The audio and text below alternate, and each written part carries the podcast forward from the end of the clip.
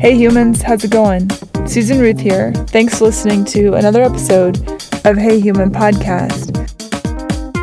This is episode 326, and I had a conversation with August Donnell. August is a United States Navy veteran. After 9 11, he felt compelled to do something and he joined the Navy, becoming a nuclear reactor electrician. He's also a chef and a filmmaker. He's head of production at We Are the Mighty, which is a veteran led media agency producing content for military families. And he was really born into showbiz because both his parents are Broadway actors. I really enjoyed talking with August. He's a fascinating guy. We talked about everything under the sun. And uh, I think you're really going to enjoy this episode. If you'd like to check out other episodes that are in the vein of this one, check out episode 229 with Eric Jones, episode 122 with Jeff, or episode 46 with Luke Pell. If you're looking for older episodes of Hey Human and can't find them on your apps that only hold 300 at a time, you can go to blubrry.com slash heyhuman with Susan Ruth. That's B-L-U-B-R-R-Y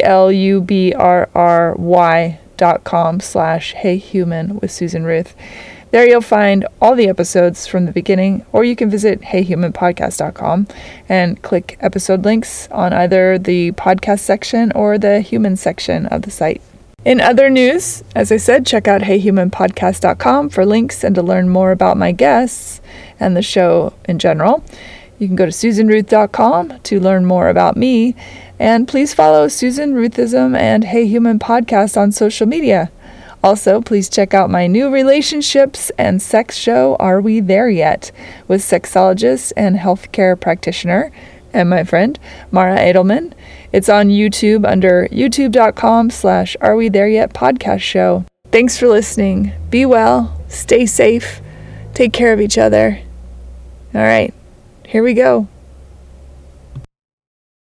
August Donnell, welcome to Hey Human. Thank you for having me. I'm happy to be here. Yay! Yes, yes, yes. So, I've known you all of two weeks, maybe? Two fantastic weeks.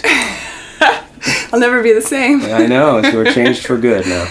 But uh, we chatted a little bit at the the get together that we met at, and uh, you seem like a really fascinating guy. And every time I meet somebody fascinating, I think, hey, maybe I could talk them into being on the show. So thanks for being here. Well, thank you. Thanks Yeah. for thanks for th- thinking that. Yeah. Uh, do you prefer Augie or August? Augie. Augie. Okay. August is for the credits and for when my mother Gets mad at you? gets mad at me. I understand. up. She gives you the full August. government name. Yeah. Yeah, I get it. Uh, you grew up here in California. I grew up everywhere. So I was born here in LA. Uh, both my parents were actors, and they had done Broadway, a lot of Broadway before moving to LA, and they were trying to parlay Broadway into television and film, you know, like a lot of actors do, and uh, didn't succeed at all. So we Did they meet on Broadway? they they met so the, the story of my parents meeting is interesting it's it's connected to the story of my stepfather and my mom meeting too so in, in 1980 my mom played evita on broadway in evita I love Evita. Uh, yeah it's a, it's a good one um, and it, it- it's basically an opera Is your Uh, mother it's like- Madonna? no, no, she was Evita before Madonna was Evita, um, and uh, my my mom was Evita, and my dad when the when the when the production, the Broadway production, went to uh, the world tour, my dad came into the into the cast as Che. So my mom was Evita and my dad was Che, and that's how they met. Where the story is a little juicier is that the the Broadway production's musical director is a guy by the name of Paul Gemignani, who uh, is my stepfather, who is Paul Gemignani. Yeah. So if you're if you're into Broadway and you and you follow Broadway and you're you're a, a hardcore Broadway fan, you know who Paul Gemignani is. They call him Doctor Broadway. He's he's been a musical director on Broadway for a long, long time. Every pretty much every Stephen Sondheim show, Paul has has MD'd, and uh, Evita and many others. So. Uh, my parents met. They kind of fell in love. But before that, uh, my mom and my stepfather, and I and I think I can talk about this now publicly because there's a book Not that I didn't even think I was going to be plugging something, but like that my my there's the story of my stepdad just came out uh, in a book form. There's a book about my stepdad now, and it has this kind of stuff in it. Um, but my mom was my stepfather was married at the time, and they were sort of having an affair. Scandalous. Yeah, right. And what I didn't know until I read the book was that my mom sort of gave him an ultimatum when the Broadway production was going to to the international tour. My mom was like, "You have to leave your wife, or this we can't keep doing this." And my stepdad had a son, has a son, and at the time he was he was young, and and Paul, my stepdad, what didn't feel comfortable leaving his wife in that situation. Um, so she said, okay, well, this is not going to work. So they went on tour, and my mom and my dad met, and uh, a year later they had me. So they, they came back from tour and they moved to LA, and they and they had me here, and we lived here for about five years in LA. Uh, before they couldn't they couldn't take they couldn't take it anymore, and they had to they had to move back to the East Coast. They couldn't take it. Why? I mean, every story I hear from my parents about LA is just like awful. They they, li- they lived in Van Nuys. They were struggling actors. They weren't getting much work. My dad worked at the airport. You know, my dad also had problems with uh, alcohol and substances, mostly weed, but like there was other drugs here and there. Uh, so it was just it was kind of like a it was like a tormented time for them. They they didn't really they they weren't really finding their own way here, and they they always had a bad taste in their mouth with LA. And then how did she finally end up with your stepdad? Yeah, so fast forward ten years, they did some more Broadway. My mom and my my my mom and my dad were in Showboat on Broadway. Then um, my mom took that to Toronto, and my dad was doing the Fantasticks in different places and Parade and lots of touring productions. So I was basically like a nomad for a lot of my childhood. I was kind of a gypsy because I was like traveling. Sometimes both my parents were on tour with shows, uh, or one was on tour, and I'd have to fly to, to meet them to see them. And and about eight or nine years old, it finally got to like a place where like they they weren't happy together. I mean, I don't remember them happy together at all, but but it started to kind of uh, manifest itself in like them just being separated all the time, and usually by far distances. So I'm like going from you know Texas, where my dad is like on tour with something, to Toronto, Canada, where my mom's doing showboat in Toronto. You know, so I'd be like flying alone a lot. Only child? Only child, yeah. So finally, when I was about ten, um, my mom just kind of had I don't know if there was like a breaking point or what, but like I, I- my mom just had to divorce my dad because you know he was he was always kind of like he's very the, the quintessential alcoholic with denial like he w- won't fess up to anything um, and uh, finally that was just too much and and she divorced him and I don't know how much kind of uh, planning was going on, but there was not much time between the divorce and my mom remarrying Paul. You know, like Paul got divorced relatively around the same time from his wife. Alexander, his son, had, had moved on to, to college. Um, and uh, they, my mom and Paul both got divorced. And I can still remember it like it was yesterday. Like my mom took me to see um, a Christmas Carol in New York. It's every year during Christmas time. They do a Christmas Carol at Madison Square Garden, and like after the show, she like brought me down to the pit where Paul, as the conductor, is like doing his thing, and that's where I met him for the first time. And you know, soon after that, it was like he, you know, they bought a house together, and that's where I lived from about 12 years old, like sixth or seventh grade, all the way up until I, I graduated high school. Was that surreal to transition from the the first life into the second life? I don't know if sur- I don't know if surreal was the the like the feeling, the emotion I had. It was mostly just relief. You know, I feel like I was so. Uh, I was always kind of a happy kid, but it was always I knew how tough this. was. I mean, it was like tough to to live like this, you know. And I didn't have any friends, and I was always like moving to different places, um, and you know, having some stability felt great, you know, and. Um, there was something about Paul's energy and like you know at that I'm 12 years old I didn't know how in, important he was but like just being able to like go to the pit and you see the conductor and meet him and whatever. And he was he was very nice to me. Like he was very uh, very kind. I remember he used there used to be like laser discs, you know, before DVDs.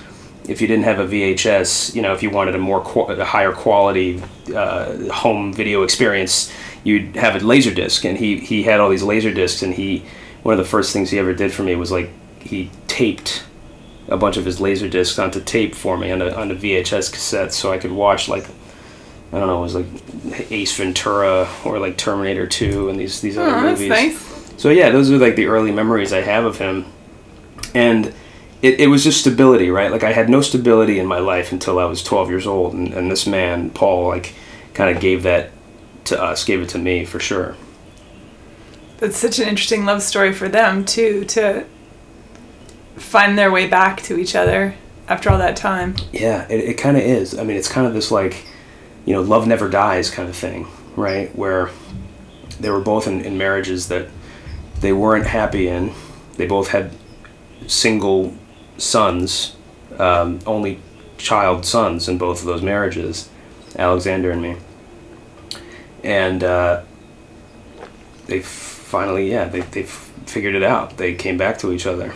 So it's and they're and they're still married today. I think my I think my mom and Paul have been married um, for for quite a bit longer now than my mom and my dad were married. You know? Do you get on well with Alexander? you know he's a very busy guy. You know i never really lived with Alex, i never lived with him. He was already in college and he would he would sort of live with his mom when he would come back to uh, new jersey.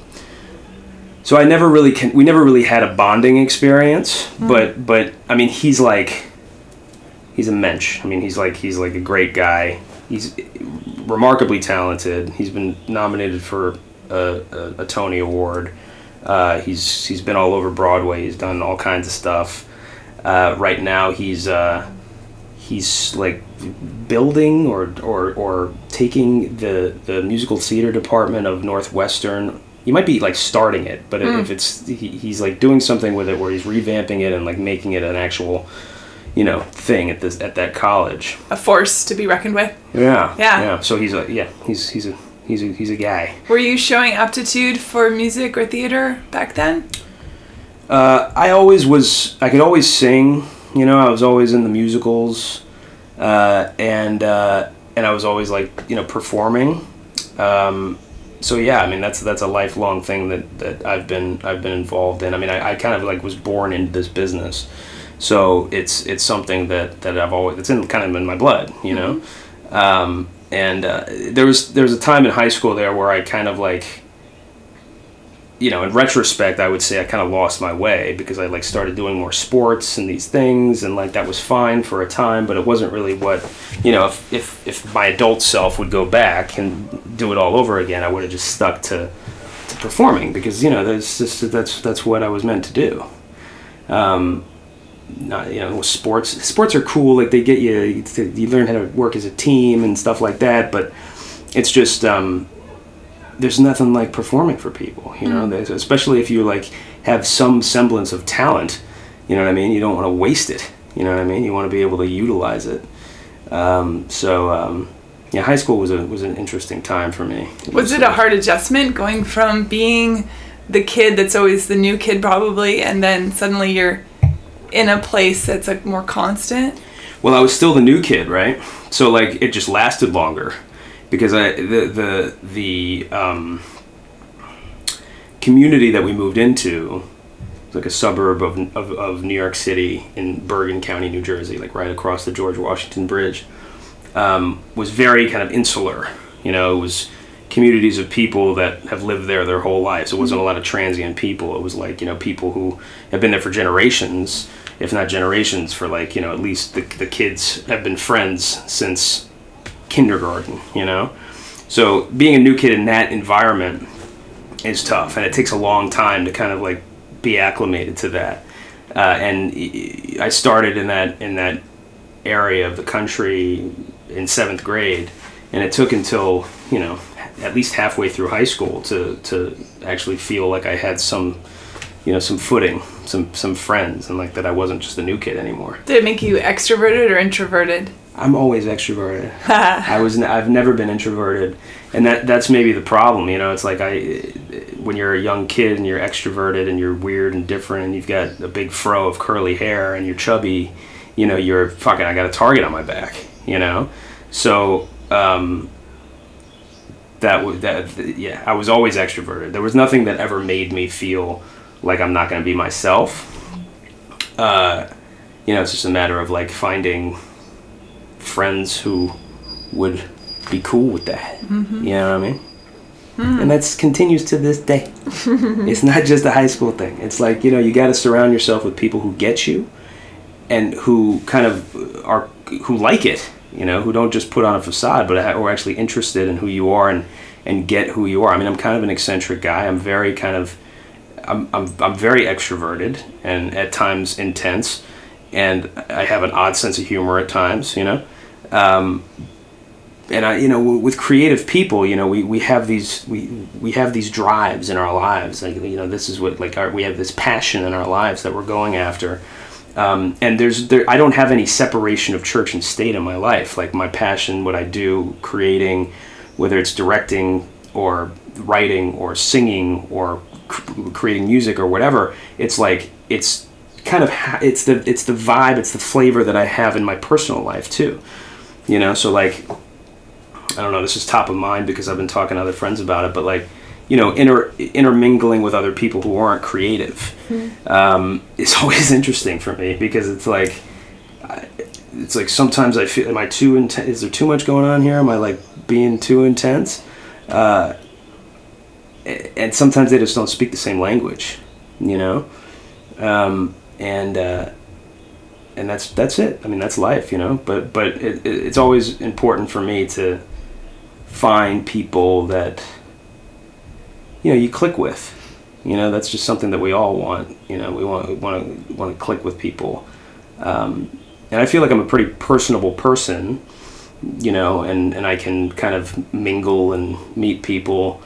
Um, but like clicking with somebody, like someone that gets that gets you is uh, that's that's that's a valuable commodity for me. I often find that humor is the big revealer for that because it's such a specific personality trait, a, a kind of the kind of humor one has. Hmm.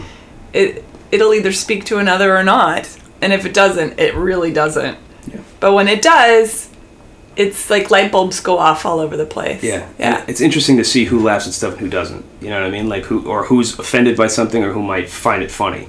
You know, like I mean that that's it. And and uh, I was just talking to Sarah though about this too on the because she gave me a ride over. Um, Sarah Doe did. oh yeah, Aw. she said she's gonna bring you some flowers or some soup. She says, I think she feels guilty about the COVID thing. Yeah, So but I had no context, and she was just like, I should bring her some flowers or some soup, and I'm like. What? She's adorable. I love her. Yeah, amazing, amazing person. Uh, Um, but we were talking about comedy, stand-up comedy, because she just did that wedding. Um, she made that like sort of story speech, gave that story speech at the wedding. Um, and uh, we were talking about the power and the like the amazing feeling you get from performing for people. You're, you have a captive audience, you know, and they're all looking at you and they're all paying attention to you, and you have them. You can make them laugh, you can make them feel weird, you can do whatever you want to to them. And like, um, you know, comedians. I think Jerry Seinfeld said something like this, but it's like it's very easy to tell if you're doing a good job as a as a comic. They're gonna laugh or they're not gonna. Laugh. It's an involuntary response, you know, to get like a, a genuine laugh, and that's. Uh, you know that's a good barometer on like you know hey do you get what's going on here you understand Uh, like you we click you know you get my sense of humor um, That's why I find stand up so brave.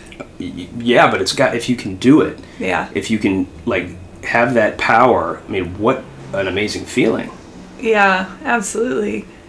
So I know from our conversation at the party that uh, your is it your father is Turkish? My mom Your mom is Turkish. my mom's dad was born in istanbul Okay. Did that at all shape your your childhood and identity?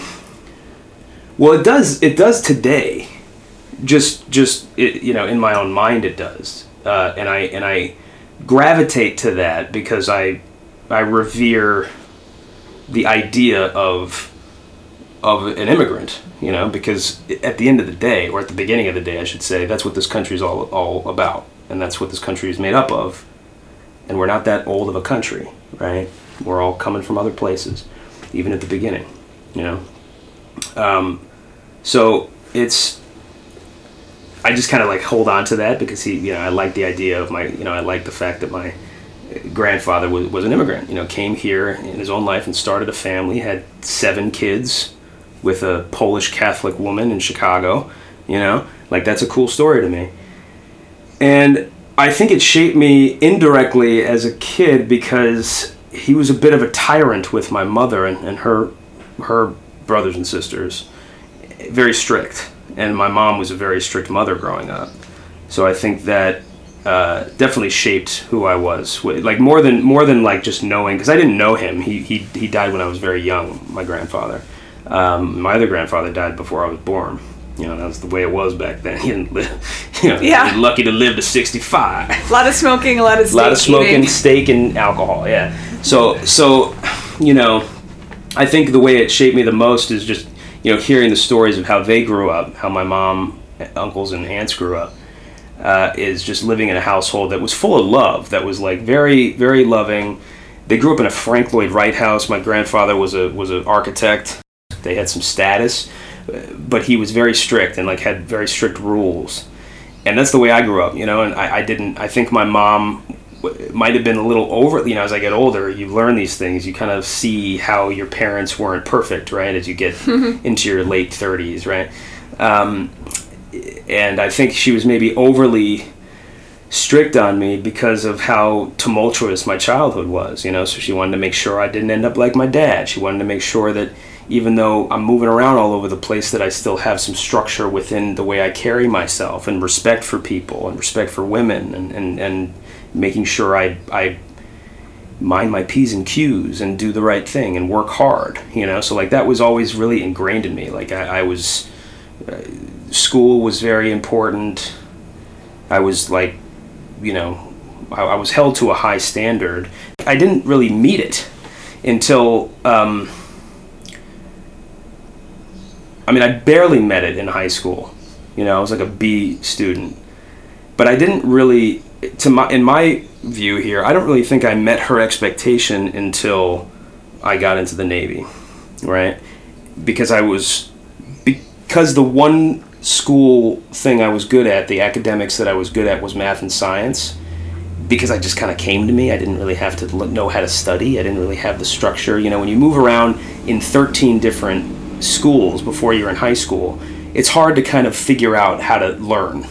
Because school systems, especially public school systems across the country, number one, there's a lot of bad ones. This country has a lot of work to do when it comes to education. But but um, it's also like they have different structures and different requirements and different teaching methods and different curriculums you know so when i'm moving from california to north carolina to florida to canada to new york to new jersey to you know like i'm kind i have no structure right so like it didn't i didn't really figure out how to learn how to study how to retain information i didn't really learn how to do that ha- learn how to learn until i was in the military learning nuclear physics to be a nuclear reactor operator on an aircraft carrier. And if there's one place to learn something, it's the fucking military because they will make sure you know how to do it. Uh, and if you can't do it, I mean, there's plenty of people who can't f- do nuclear physics operating a nuclear power plant and they'll have some other job. But if you can, you will.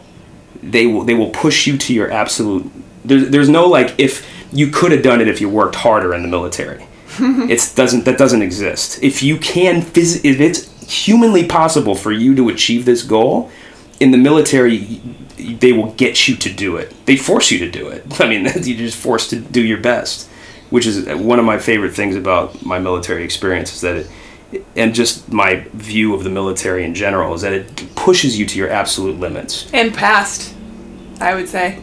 Sure, I mean, f- fine, yeah, but but like like you know, if you have the aptitude to do something, if you have any potential to do anything, whether whether it's physical, mental, emotional, whatever, you'll get there. You know, and because you because they force you to get there, and it's it, it- you know there's there's plenty of instances where you might you know this person might not get there on their own.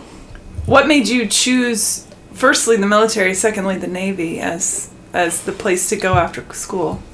Yeah, it was that decision was made in tandem with itself. Um, there's a bunch of reasons. You know, the one thing, and I get, I get, I get asked this question a lot, but the one, the one thing, no, it's good though. I mean, it's, it, it, it's, uh, it's a, it's a very valid. que- I'd be, I'd be weirded out if you didn't ask me this question. Uh, it's, uh, you know, from New York. I was a sophomore in high school when 9/11 happened. Uh, we everybody in the high school we're you know we're in the suburbs of New York City and everybody's parents are working downtown are working in Manhattan and uh, it was it was pandemonium. I mean to see like kids like running around crying not knowing where their where their parents are at you know it was it was kind of one of these experiences that you know, we I never had an experience like that before. And uh, something about that day stuck with me. Um, my guidance counselor, who was was always an advocate for me, she was always in my corner because I was also a bit of a class clown in high school, and she was always trying to help me out and, and keep me out of trouble and keep the teachers off my back. And her brother uh, was Pete Ganci, who was the chief of the entire New York City Fire Department, who died that day. And you know to see her go through that loss and then to hear and he's a, he was a Vietnam veteran um, and uh, to see her go through that loss. And I think it took me many many years maybe until I got to the company that I'm at now which is the company about uh, military media basically um, did I find out about the story about that he knew that the tower so they put this um, command center for, for all of the top ranking uh, police and fire department and all the New York City top ranking people. There was a command center at the base of the World Trade Center, like in the basement, like where the train station was or whatever. Because they didn't think that it was going to collapse at that point. Then they realized, okay, this fucking building is going to collapse. We all got to get out of here. And he wouldn't leave. He's like, I'm staying with my men. I'm staying here. I'm running the show here. I'm, I'm not, le- uh, you know, a leader doesn't leave his men. So he he's the captain that went down with the ship, basically, you know. And that shit is just heroism. So that inspired me. I also I always wanted to go since I was about 11 or 12 years old. I wanted to go to NYU Film School, right? And that just that's the I didn't have any any I didn't want to go anywhere else. That's that's the, I was like if I'm going to go to film school, I'm going to go to NYU Film School. That's that's where I'm going to go. And I certainly wasn't going to get in at a high school. I just didn't have the grades. I didn't have, you know, the these schools don't take more than one, two, three people from one school. So you have to be up there. And I was like 250 on the list of, of, of kids in my class, GPA wise. So I was like, okay, they're definitely not, they're not going to come all the way down to, why would they come all the way down to the bottom of the list to get somebody? Also, I was raised to, even though my stepdad had, you know, was well off, I was raised by all three of my parents that like once you're 18, you're done. Like you, you you're an adult. You don't you don't take anything from anybody anymore. You make your own way. So um, very expensive school, right? So like I, the Navy was the way to do it. The Navy was the way to get to the place where I would get in, and the Navy was the the place to to help me pay for it. So why Navy? Uh, you know. I was raised by the Broadway community, not only my parents, but um, you know the dancers and the singers and the whatever that I you know that I was that were my surrogate parents my entire life. I had never. I mean, I you know my grandfather was a pilot in World War II. Was a Marine Marine Corps pilot in World War II, but I never came in contact with the military ever. You know, I still to this day have hardly fired a gun ever, even after being in the Navy. You know, I'm not interested in holding a gun. I'm not. In, I wasn't interested in in going to war, but I was interested in supporting whatever we were doing in retaliation of 9/11. Right. So like, you know, I, I combat for me is not something that I that I I wanted to avoid that at all costs. Right. It's not. It's that's not built for that. Um, but the Navy was a way to to you know be a part of whatever we were doing, but in a different capacity. Uh, and then once I figured out that I could do this job that was like very important and like involved um, and needed this nuclear reactor operator thing, uh, that was very attractive to me, and it looked like a huge challenge. Like you're going to go to this school for two years. For two years, you're in the Navy for two years before you even go on a boat. You know, it's like you have to learn this job, and I was like, this sounds really hard. Do they figure out what your aptitude is then and, and give it to you, or do you say, "Hey, I'm interested in this thing," and then They test you. Okay. They, they, they tell you what you're going to do in the Navy, basically. At, at least in that, that year, 2004, uh, they give you what's called the ASVAB test, and this is given to all branches of the military, uh, people who are who are coming in to enlist in the military. And this is like the uber crazy, insane aptitude test. It's got everything on it. It's got like everything from everything an SAT has, you know, to like rudimentary, like you know, kind of IQ testing to like how does a carburetor work on a car. So there's like plenty of stuff on the test that you might just totally not even fucking have an idea about Right. and totally flunk it out. But they want to they want to know what you what, what you can do. They want to know you know could he be a mechanic? Could he you know does he know more about weapons? Does he know more you know like what what does this person or she what is what does this person know about uh, so we can place them. So I did okay on the ASVAB. I got an an 80, uh, the 80th percentile, right? Um, a lot of nukes are 99. A lot of nukes are you know doing better than every everybody else, right? But because my and a lot of times an 80 wouldn't be good enough to, to get into the, the nuclear power program. But because my like math and science scores were, were better they gave me another test and this was just physics you know like basic physics. Uh, That's a funny way to put it, but yeah. well you know not like nuclear physics you know or, or, or reactor physics but like but just but, you know the, the, the baseline physics and uh, you know like stuff you would learn in high school. And and i did well on that. And and they were like okay the only job you can do is be a nuke. You're either going to be a nuke that's what they call it being being a nuke. You're either going to be a nuke or you're uh, you're, you're not going to join the navy. That's kind of the way they put it at me. Because i was i was thinking i'm going to go in and maybe like do something with a camera. You know like maybe be some kind of like videographer or something so i can keep like down the the, the, the road of being a, a filmmaker somehow uh, and but but still be in the navy. And they were like no no like we have plenty of those. We need when you when you test into the nuclear power program they do whatever they can do to for they give you money sometimes they'll give you a bonus they do all these things to to for, to get you into the school program. Because through the school program they lose about 50% it's the attrition is about 50% so they have to get as many people that might make it through the, the school to get to the fleet because they need i mean on an aircraft carrier there's about 300 nukes on an aircraft carrier there's about 50 or 60 nukes on a, on a sub and there's you know there's 13 aircraft carriers and there's like 20 subs or something you know? I bet you're very happy that you ended up on an aircraft carrier and not Well, a that's- submarine. that's the that's the that's the good that's the kind of nice thing I guess because there's such little uh, smaller amount of people, fewer amount of people on a submarine. You actually have to opt to be on a sub. You have to like they get enough volunteers that want to go sub that they don't need to voluntold, as we say in the military, someone to go submarine. So I was like, no, fuck, I'm not going to go submarine. Fuck that. It's, it's, it's cramped enough on a humongous aircraft carrier. I mean, if you've ever seen an aircraft carrier, it's massive. It's like almost as big as a huge cruise ship, right? It's like a airfield that floats.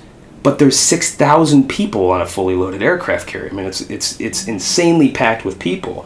So there's people everywhere. So like, you know, when you're enlisted, you're you're the dregs, you know, so you're sleeping in steerage, you know, like like we had a when you sleep in in the Navy, you sleep in a place called it's called berthing, and you go in and we call them six packs because you live in this tiny little area that has two bunk beds on either side, but instead of just two beds, they have three. So in the, about the same amount of space like that, and like half of what your width there, right? You have you have three people living. I mean, but not was just smelly in there.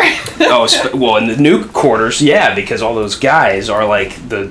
I mean, talk about. I'm sorry, my fellow nuke brethren, but like talk about like dork nerd.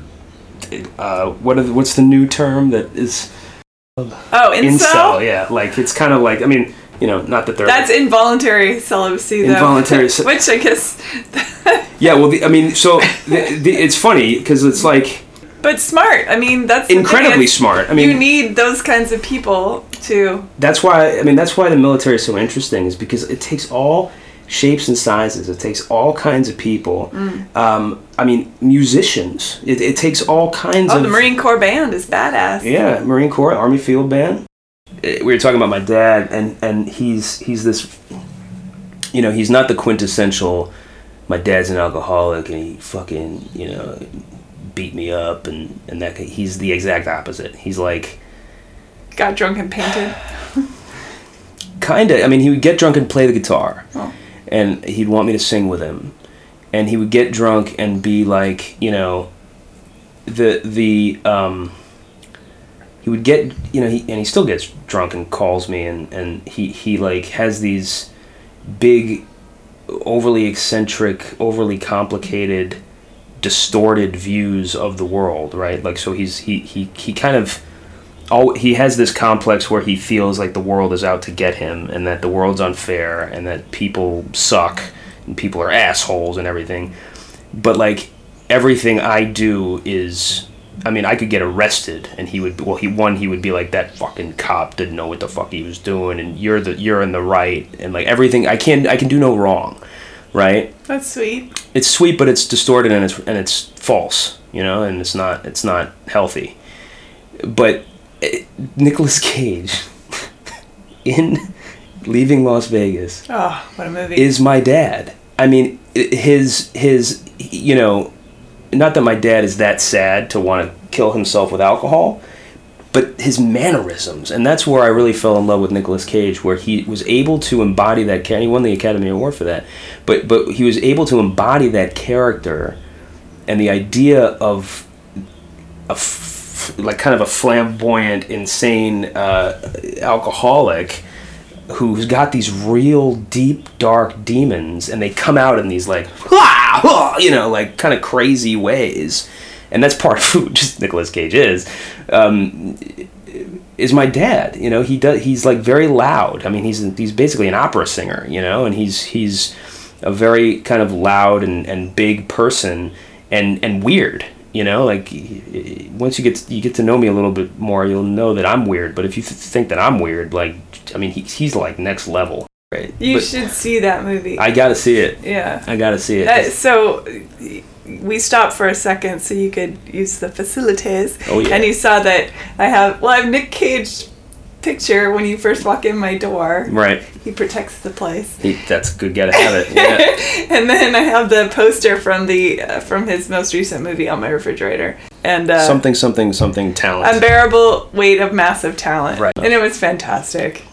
I gotta really was. I gotta see it I gotta see it because I also love meta in movies I love it when we're Oh, like, it's very meta. yeah I love it when it's like we're sort of seeing into the world of, of the real Nicolas Cage and you know what he what he goes through as an actor and that kind of thing so It was delightful to go to that premiere because before the movie they showed trailers, but they showed trailers from all of his movies. oh that's hilarious that's so perfect It was great. it's just all about Nick Cage It was the so Nick wonderful. Cage show and there were um, people dressed in the audience was filled with people dressed in various incarnations of Nick Mhm. Cage characters, and then they had these carnival type Nick Cages Mm. with giant Nick Cage heads from various movies. it's become a thing I got I got friends with like Nick Cage pajamas with his face all over them and stuff He's the best. it's like the whole this whole thing right now he's the best. Mhm. Yeah. Nick Cage is becoming like a fashion uh, genre. Yeah, I Are love you, it. are I you mean, wearing Nick Cage tonight? Yeah. He's he's just I would he would be a great interview. I would love to interview him. oh fuck! Are you kidding me? He would I'll come and film it if you get Nick Cage. Yeah, Jesus I would Christ. love that. If anyone's listening that knows Nicolas Cage, please set that up for me. Goodness. Um, all right, so back to you. Okay. Uh, why Navy over all the other branches then? It was about not being in the shit. Okay. Oh, Right. I'm sorry. We did talk about it A little bit, yeah. But Yeah. but also once I figured out You didn't want to. You didn't want to like the Marines are the first to show up to all the, Marines, the ter- Army. terrible stuff and Marines, Army, and, and even part part of the Navy, right? I mean, the Navy SEALs, obviously, SEALs, but but yeah. the, but there's plenty of like the Navy Seabees are the ones building shit over there. The you know the corpsmen, the Navy corpsmen are the ones with the Marines fixing them up. I mean, if you want to talk to someone who's been who has some serious demons, it's a corpsman because they they're- see all the worst stuff. I have a few Marine friends that have Yeah, decent nightmares for sure. yeah. Did you, because of the thing that inspired you to sign up 9/11 being what it was, and then knowing one that of it was yeah one of the bait- reasons. the having Yeah. it be kind of a bait and switch with Oh, the Iraq War? Mm-hmm. Yeah, so, I mean, yeah, you know, here's the thing. there are plenty of problems with the way our country works. sure.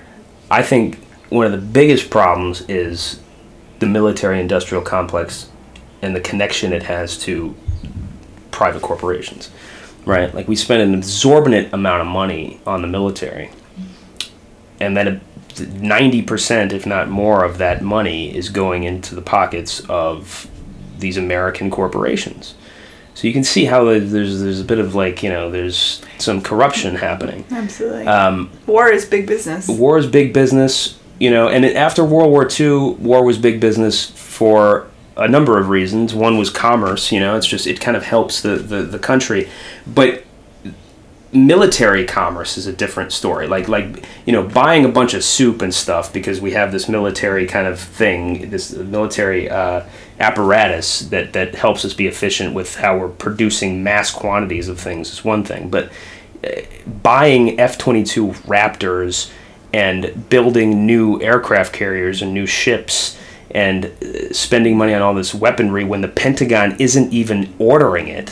When the Pentagon says, no, we're good, we have all this stuff. Many times over. Um, yeah, when they don't even, when, you know, the, the military officials say we don't even need this stuff and they're getting it anyway, obviously they're doing this because they're taking our money, our taxpayer dollars, and they're moving it over to Halliburton and they're moving it over to to to um, Northrop Grumman. They're moving it or, o- over to Raytheon because those are all American companies that are friends and have amazing, you know, these lobbyists. I mean, the fact that we have lobbyists in this country and no Oh, other country in the world basically doesn't. I mean, it's like, hello, there's obviously a problem here. Big Why is that legal? Legal bribery, yeah. It's insane. Yeah. So, um, yeah, the Iraq War was bull. I mean, you know, I think any veteran is going to tell you the Iraq War is bullshit.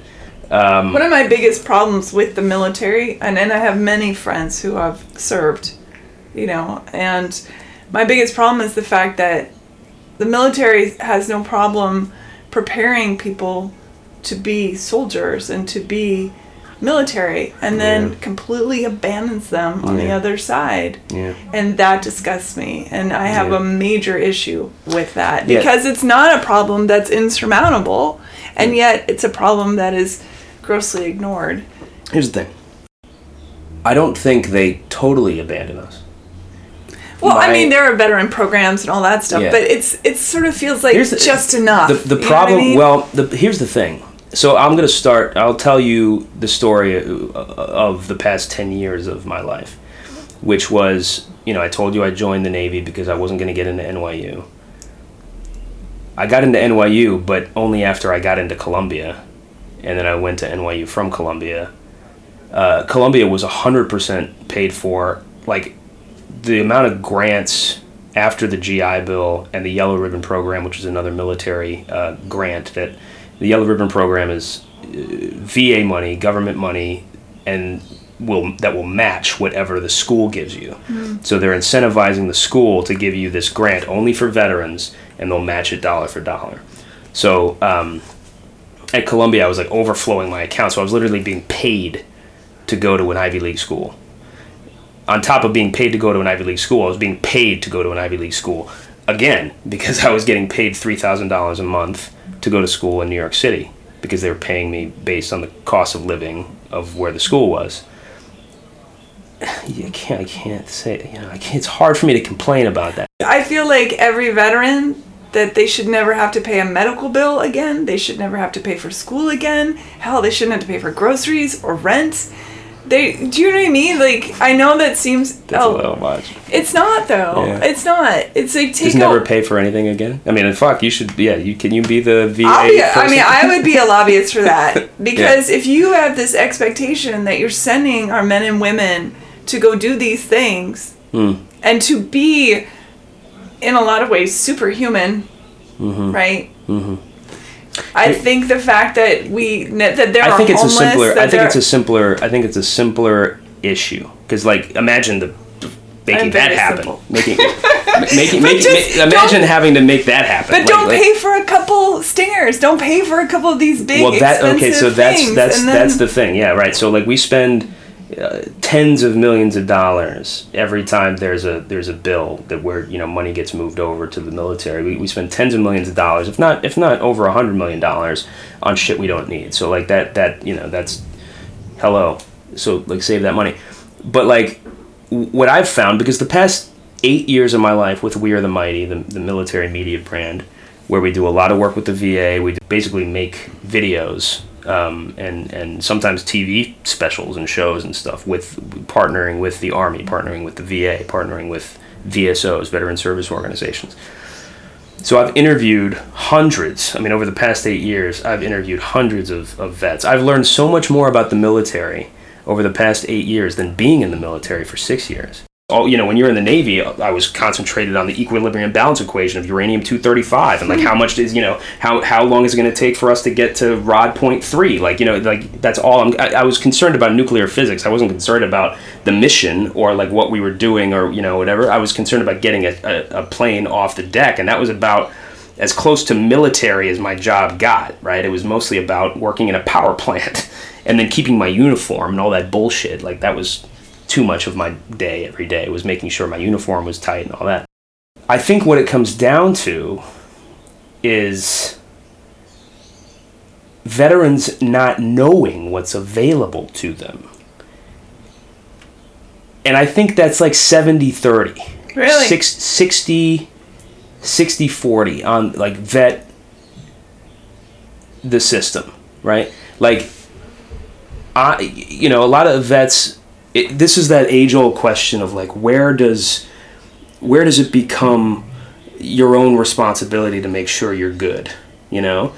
And how much do you need, you know, how much do we as the system how much does the system need to need to make sh- need to reach out and help, right? Some of those folks are pretty broken though. that's the thing is like you know for people that are lock i mean i'm, I'm writing four scripted short films right now for the va for the va mental health department uh, the research part of, of mental health uh, because i mean this is an amazing thing to say out loud but like they have trusted me to write, produce, direct, and make these four like ten minute short films about um, it with the hope that veterans see them and reach out for help before they do something to themselves. Um, and it's through the research department, so it's like they're going to test it and they're going to see if this is working. And I'm working with these doctors to. I mean, I'm getting notes on my scripts from doctors, from medical, from uh, mental health professionals, which is interesting, you know you know a lot of these guys and I'm and I'm taking true stories. I'm getting I'm getting like mental health transcripts from calls and and and sessions and things that that veteran patients have have offered and I'm basing these stories on reality. And you know these the- you know there's one character that's like a recluse and can't leave and thinks he's a burden on his family and all you know all these things and it's one of the common denominators amongst most of us, even me, when you leave the military is asking for help is not what you do. You know, when you're in the military, you're conditioned to make it work, to, to, to complete the mission, to do at all costs to, to, to, to get it done. You know, and weakness is death, right? Like you show weakness, you, you and your and your battle buddies, your crew, are dead. You can't show weakness. So those things that you get you get con- conditioned. You know, like I was conditioned. You know, I didn't think a missile was going to come at me. I didn't think I was going to get blown up. I didn't think I was going to get shot. But I was conditioned to think that if I made a mistake, in the process of transferring the electric plant or starting up a, a, a, a generator that you can cause a steam explosion and uh, you're not only going to blow us all up, you're going to Chernobyl the fucking this side of the planet. you know what I mean? Yeah. So it was like absolutely no mistakes. Any little mistake, you know, you open the wrong valve and a little bit of water leaks out. You know, it's like eh, any little mistake was like someone's gonna die. And they and they treat you as if you're like dereliction of duty. So to this day, I still this is what I talk to my therapist about. I'm like I still have these this conditioning of like any little mistake is death, right? So like my producer like my, my one of the guys that works with me like does a you know doesn't doesn't add up this these cells of the spreadsheet and we get reimbursed $357 less than we should have. I'm like i gotta like have an internal discussion with myself like easy now. Nobody's gonna die because we lost $357 you know what i'm saying? It's like just chill. Life's life's too short life's too important to to to freak out you know, about that. And that's been a, like a 10 year journey for me to like not have that anxiety, not have that kind of like uh, uh, hyper awareness of mistakes. But, but going back to what you were saying about veterans needing more, uh, I agree with you. I, th- I think especially combat veterans need the need the reach out, you know, and and there's there's so much available to them, right? Like the VA does. I mean, if you, if you are, I mean, I've got plenty of friends who are 100% service connect disabled. I mean, I'm 10% disabled, you know, so I get $157 a month for the rest of my life. and that's just because of my, you know, mild PTS from what I was just describing. You know, but but there's plenty of veterans. The problem is, or, or the, the, the, the, the trick, the, the, the, the hard part is that it's just like when you go and you have to get your, you know, you get a prescription filled and you had to pay out of pocket for whatever reason and you got to deal with your insurance company to get that reimbursement that you're due that's in the contract they support you know they pay for that prescription but you got to deal with the bureaucracy of an insurance company or whatever. It's kind of like that. You, you gotta you gotta know how to how to get what you are owed and but that can be incredibly overwhelming. Of course. I mean, it's overwhelming. You're right, because it's overwhelming for me. I hate it, and I'm totally good. I mean, I do this. This is kind of my job is to get what we, you know, like I'm a producer. I need to make it work. I need to make it happen. So yeah, guys that come out that that like are are, are lost. Of, of course, it, it, what's what's a, what's a big big emotional kind of like psyche problem is is that at, at the before any of this dealing with the bureaucracy and the phone calls and shit, before they can even get to that, they have to get over the emotional hurdle of just being able to ask for help, to know that yeah. it's okay to ask for help, yeah. to know that it's okay to get 150 or or 1500 or 2500 dollars a month for the rest of, of their lives, depending on what their percentage is. They have to know that that's okay, that they're not weak because they're doing that, that, that the stigma of like someone's going to die because they're asking for help, or that they're going into a group therapy session, or that they're going to see a therapist, or that they're going to the VA because, you know, they have to get over, they have to figure that out. And, and that's, you know, a lot of it is on, on the vet, you know, and the community. So like, I think the, the VA is great. I've met a lot of great people at the VA and they do a lot of great work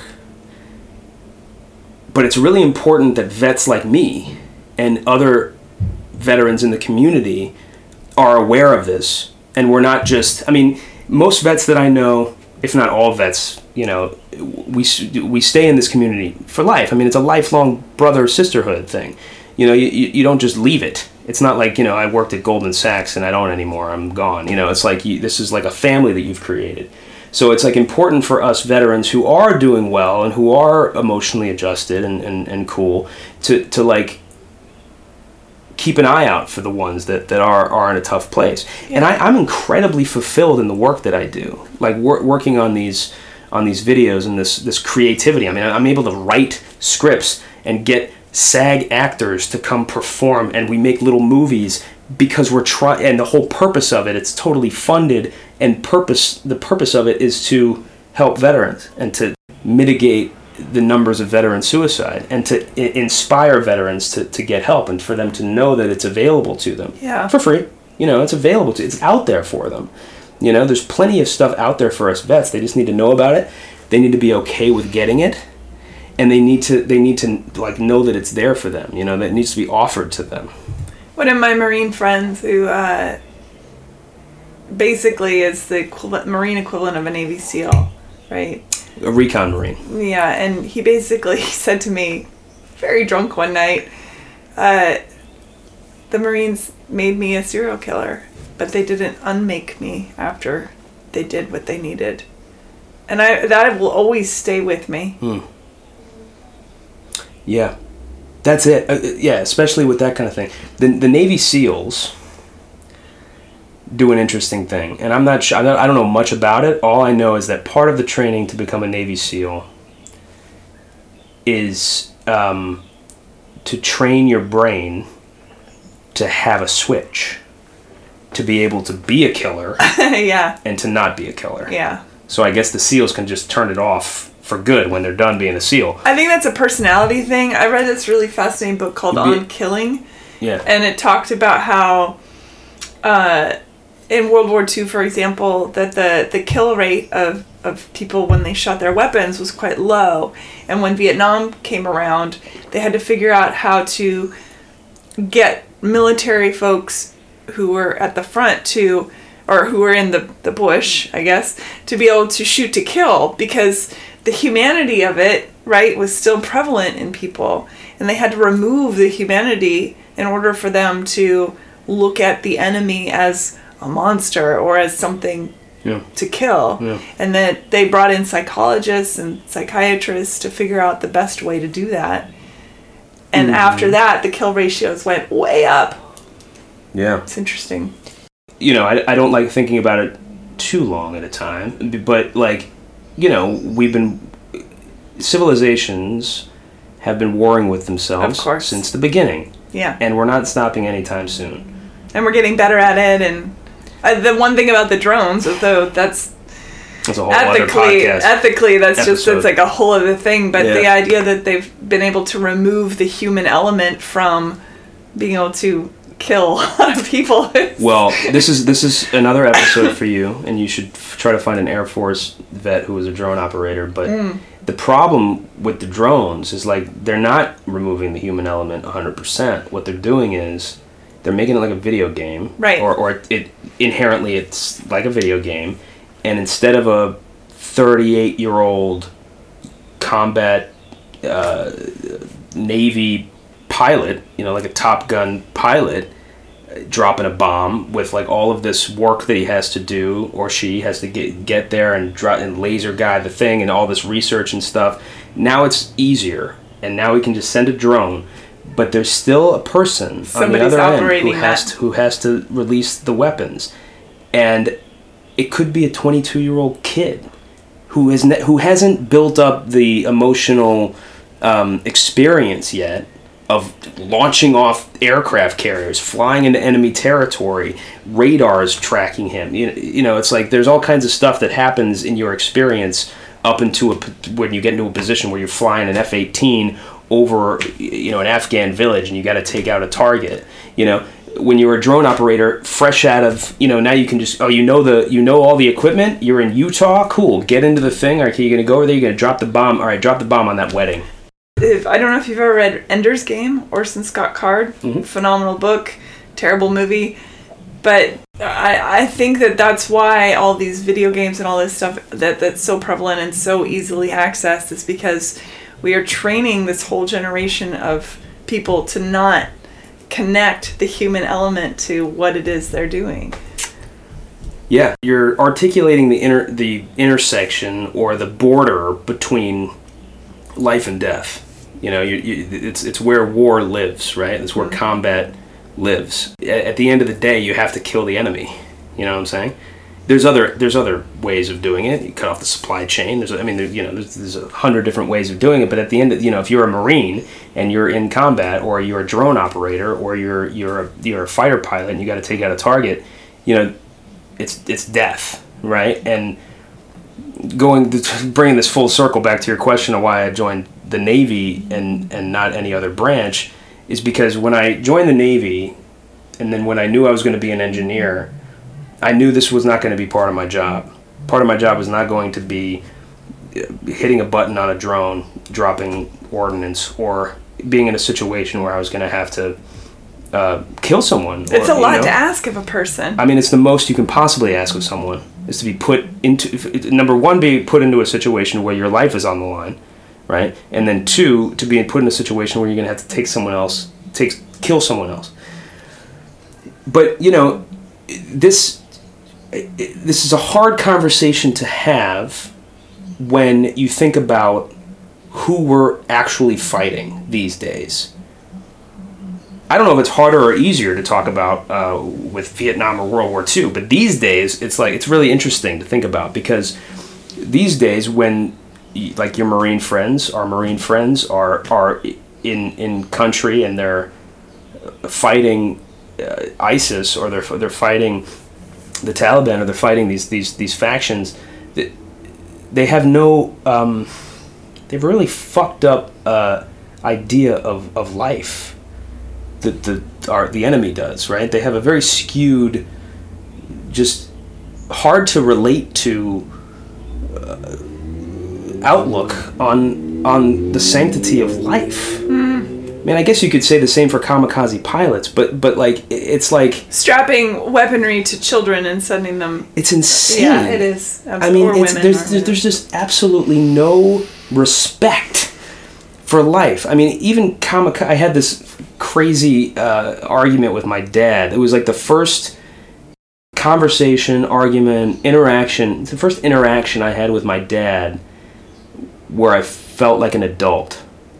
And I think I was like 19, mm-hmm. and I was I was like barely in the Navy, and he we were eating. we were at a sushi restaurant in South Carolina. He like came to visit me. That's I a was- great place to have sushi. Not the best place, but you know, when you're in the military, you got to be where you got to be. So we're we're having a, we're having some. su- I mean, we're at the coast at least, but like eh, you know, we're we're we're having some sushi in the sushi restaurant in like the parking lot of a movie theater, like they do in South Carolina. And I don't know how this started, but the argument began, the debate began, and he's very he has a lot of pride about his dad, and his dad was a World War II pilot in the Marines. Sure. And I was like, I love, I mean, we're at a sushi restaurant. And I'm like, I love Japanese culture. I love the Japanese people. Um, and even if you look at fighting them in World War II, they were a, a respectful enemy. You know, we, we had, I mean, it's nothing like these days where uh, our enemy takes civilian airplanes and rams them into civilian uh, office buildings, killing thousands of innocent people, barely any military. I mean, basically only police officers. Like, I, I mean, I don't think any military people were killed. Right. Then when- that when was about Japan- fear more than about anything. That was to establish. but they don't give a fuck They don't, about who they're killing, right? Yeah. The Japanese came over in a strategic attack and they bombed Pearl, Pearl Harbor. Naval plenty- ships. Naval ships. It's a military installation. Of course, there were there were you know mothers and children and, and civilians who died, but they were bombing the ships. It was a strategic thing that they were doing. When you're at war, these things happen. It's a different game these days, where it's like we've you know we're we're Osama bin Laden came over here and literally just just just attacked civilians. Like it was just an attack on civilians. And he got all butthurt. I mean, he he got like he was he was offended because I was saying that the Japanese were at a, were at a higher level than than the Taliban. And I think he was he was upset because he thought of you know he thought that I was like a, like I was coming after his dad for for being the the you know the, the for fighting the Japanese. But you know, at the end of the day, it's it's like there are rules to war. you know, like we've been warring forever, but there are like you know, there's like a, a respect thing there, and and the hardest thing about I mean Vietnam was a tough war too. Vietnam was really bad, but the the really tough part about the past well, I guess it's over now, thank God. But like you know, the the twenty year long war that we can call the OEF and OIF is that you know who who are you fighting? You know, and what are we fighting? I mean, it's it's tied into what are we fighting for? You know, we're fighting for the Afghan people. We're fighting for the Iraqi people. Sure, but like is is there you know you want to know what you're that you're fighting for something that's going to actually last and be you know actually mean something and and and not just go right back to the way it was before we got there mm-hmm. and it's you know I'm, I'm not a huge history person but the little history i know about this it's like it's not you know, hello the russians tried to do this shit that you know this is the, the middle east that that region has been tried to we, have tried to other countries have tried to fix it for for many many years and it just kind of but what's fascinating to me is to like try to empathize because it, I just hit a brick wall because I can empathize with pretty much anyone. I can I can empathize with a kamikaze pilot, you know, dying for my country because we are we are in, you know I'm gonna I'm gonna help our country succeed. I mean, fuck you for helping the Nazis, but like you know at least it was like for country. You know, this is like a religion thing now, and it's like what religion, because it's not the Muslim religion that says it's cool to have no. your kid blow him or herself up. Yeah, it's not in there. And by the way, for anybody that thinks that that yeah, exactly. Read the Quran. It's beautiful and pound for pound, the Bible is far more violent. FYI. Of course, of course. You know, so it's like, where is this coming from? It, there can't be that many Timothy McVeighs over there. There can't be that many chemically fucked up in the brain. Religion, people. though, the cultism of religion is a powerful force. Look at the Middle Ages, the Inquisition.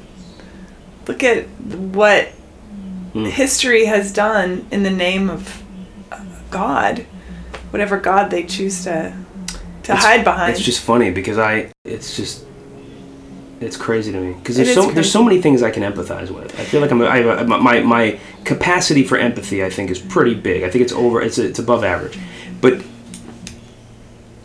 that's just one thing where I don't know if anybody can empathize with that. It's tricky because when you look to something like World War II and look at kamikaze pilots, we have the benefit of being in a place now where that is so long ago and you can see in perspective yeah. There's an argument to be had that from the Taliban's perspective, right, that they think that they're in the right because this is their land, this is their religion. It, they've bastardized their religion, but that, in my humble opinion, I probably know I'll have a fat mom, but whatever. That that that they do believe that they're in the right, just like every generation. Well, they of, must believe they're in the right. Of course. But like they're, you know, this is their country. It would be one thing if we were invading their country, like it's Russia invading Ukraine. But look at our country. Yeah. Look at our country and the theocracy that's building ammunition like crazy right now. Sure. Right? They're hiding. They're they're using control and manipulation and hiding behind a deity in order to do it. It's not really about the deity because I mean I've read the Bible a lot and this Jesus guy didn't do any of this shit and certainly did not preach any of this stuff. You know what I mean? The perspectives are there. That's why I, I look at some of the rhetoric of some of the people in power right now in this country. Yeah. And I can see the parallel to these other countries that we think are mad for the way they treat women and children and others, quote unquote we don't kill people here. You know? We don't. We don't, we don't kill our own people. We do, but we do, but we don't. The people that have gone into, say, like Pulse nightclub, right? There, there are one-offs. People who go, "Oh my gosh, I have been reading and believing manifestos, and I think I have to go kill all the gay people." Or I'm reading yeah, and believing. Cra- it's a crazy person. It's a crazy person. Yeah, but but it happens in such big numbers. I mean, these are like cults, I guess. You you could say they're like this is massive my, cults. This like is my ISIS argument. Is my, cult. This my argument is that that is a massive cult, right? It's it's bastardized a religion, which you've read the Quran, I'm assuming. I've read the Quran. It's a beautiful. It's well, it's beautiful, and Yeah. and it's. It, there's there is a sanctity of life within it, just like Yeah. do you know what I mean? And so I feel like that that there is not a big difference. I like I think that humans like to think, oh, we're so different than that guy over there. He's a terrible person. He's running around murdering in the name of this, that, or the other.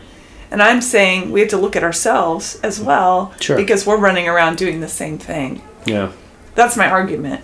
And we've gone way off topic, but but it's an interesting conversation. Yeah, it, it is interesting. I mean, I, I I can't empathize with ISIS the same way I can't empathize with someone who takes their own life mm. because I not because I think you know not because I think the the person that's taking their own life is like I was just about to say not because they're wrong, but like you know what I mean. Like they, like they're they shouldn't do that. I think they're wrong because they shouldn't do that because life is there's nothing else. I'm not a very religious person, right? Like I I like the idea of thinking that there's a life after life, a life after death. Um, You mean like heaven or like reincarnation?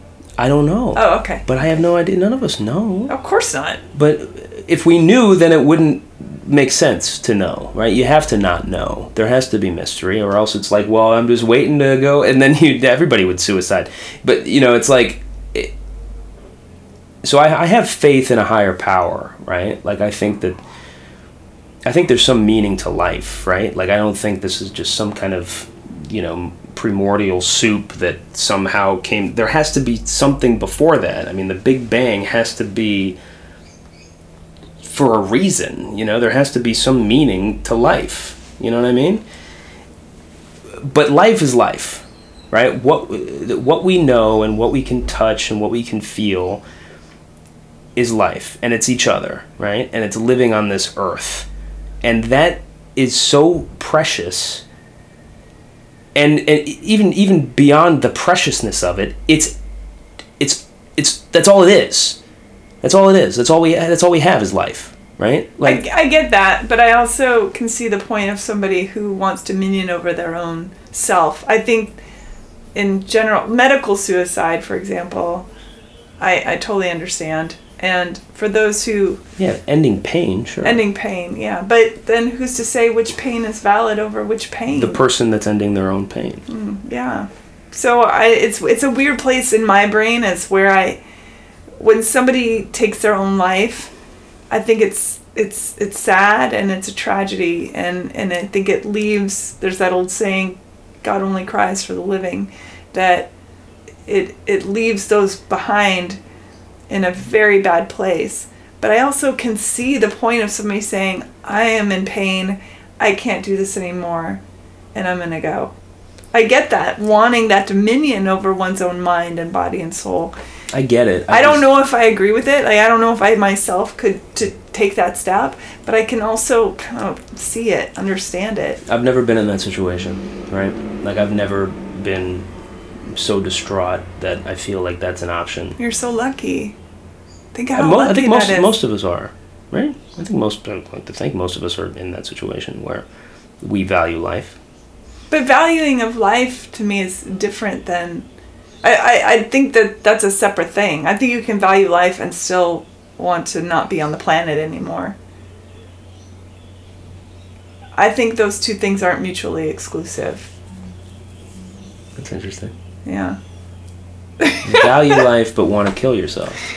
Really? Because you can value what it is, but still not want to be here. well, value your own life, right? I mean, to me, to me, that's what it is. To me, life is your own life. The idea of life. I mean, this is weird. You know, this is this is getting into an interesting conversation because, like, I, you know, I often, I mean, I often think about having a kid, and like, it feels like the majority of people in this world. and it feels like it's it's obvious that the, the, the majority of the people in this world live to have kids right like they have kids most people have kids and they would die for their kids right i'm gonna die for my kid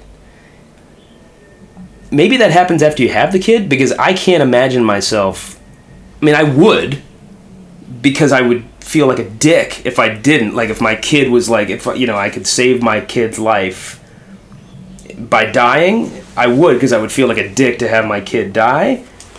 That would be a shitty reason to die, so I don't feel like a dick. But like, you know, it's like I, I don't feel the the impetus of it, and maybe you only get you only get that feeling when you have the kid.